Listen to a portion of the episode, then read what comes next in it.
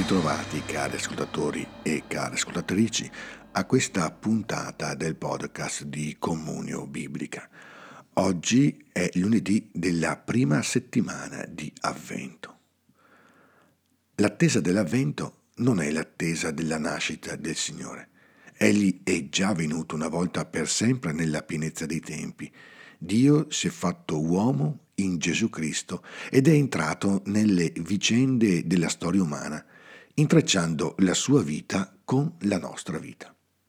La venuta di Gesù di Nazareth, che i cristiani riconoscono come il Cristo, il Messia promesso da Dio al suo popolo, compie l'attesa dell'antica alleanza, realizza le promesse di Dio e la speranza annunciata dai profeti di Israele. Nella prima lettura di oggi, la profezia di Isaia, oracolo probabilmente scritto dopo l'esilio di Babilonia, annuncia però una speranza che proprio nei nostri giorni di guerra ancora non si è compiuta. Spezzeranno le loro spade e ne faranno aratri, le, delle loro lance faranno falci. Una nazione non alzerà più la spada contro un'altra nazione.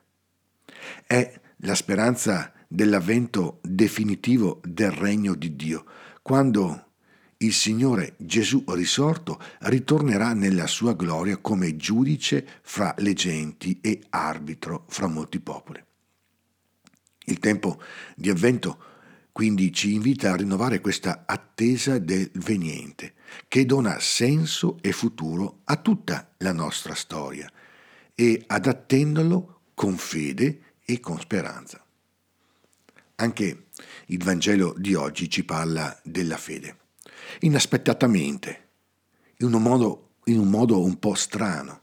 Infatti si parla di fede là dove non ce la aspetteremmo. Non tra i figli di Israele, ma proprio tra quei pagani appartenenti ai popoli molto evocati da Isaia, che salgono al monte del Signore, al tempio del Dio di Giacobbe, per ascoltare l'insegnamento di vita e camminare per i sentieri del Signore. A Cafarno Gesù accondiscende alla richiesta di un centurione che gli chiede di guarire il suo servo, ma resta meravigliato della sua risposta. Signore, io non sono degno che tu entri sotto il mio tetto, ma di soltanto una parola e il mio servo sarà salvato. Una parola così importante che è entrata anche nella liturgia eucaristica ed è fatta propria da ciascun fedele che si accosta alla comunione.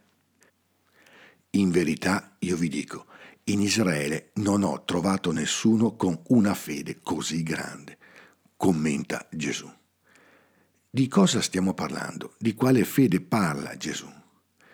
Il centurione non ha emesso nessuna professione di fede nel Dio di Israele. La fede del centurione, potremmo dire così, è creaturale, è fede nel Dio creatore, è fede nel Dio della vita. La fede del centurione è sottomissione alla vita, al proprio posto, al posto ricevuto e accettato. Infatti il centurione si definisce un subalterno, un uomo sotto il comando altrui, homo sub potestate. Accogliere il proprio posto nella storia è il grande atto di fede. Tenere il proprio posto, accogliere le umiliazioni e le piccole gioie di questo posto, non brabarne un altro rimanere, dimorare. Questa sottomissione ha una forza terapeutica, è fonte di pace, di fortezza, calma l'ansia, impedendole di impossessarsi di noi, di diventare malattia. Va, avvenga per te come hai creduto, dirà subito dopo Gesù al centurione, e il servo sarà guarito in quell'istante.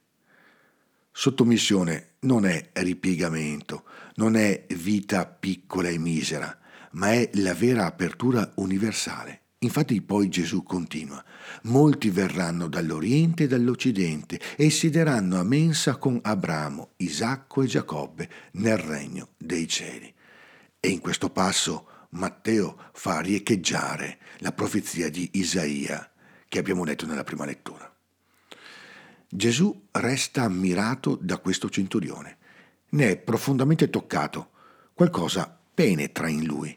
Forse dovremmo ricordare di più questo sguardo di Gesù che apprende per via di stupore che resta ammirato dell'uomo e farne anche il nostro sguardo verso la realtà. Anche Gesù ha imparato a collocarsi, quale figlio dell'uomo, lungo tutte le tappe della sua vita. Ha imparato a collocarsi in questa schiera di sottomessi che accettano la loro storia e ne fanno così un cammino di grandezza e di consolazione, di lenimento del male. Non a caso, dopo l'incontro con il centurione, il Vangelo ci narra una serie di incontri di Gesù con la sofferenza e di cura della malattia, fino a inverare la profezia di Isaia sul servo del Signore che si è caricato e ha portato le malattie. Per poter portare bisogna essere andati a fondo, all'ultimo posto, al punto più basso, da cui si può sostenere, si può sollevare, portare quanto sta sopra di noi.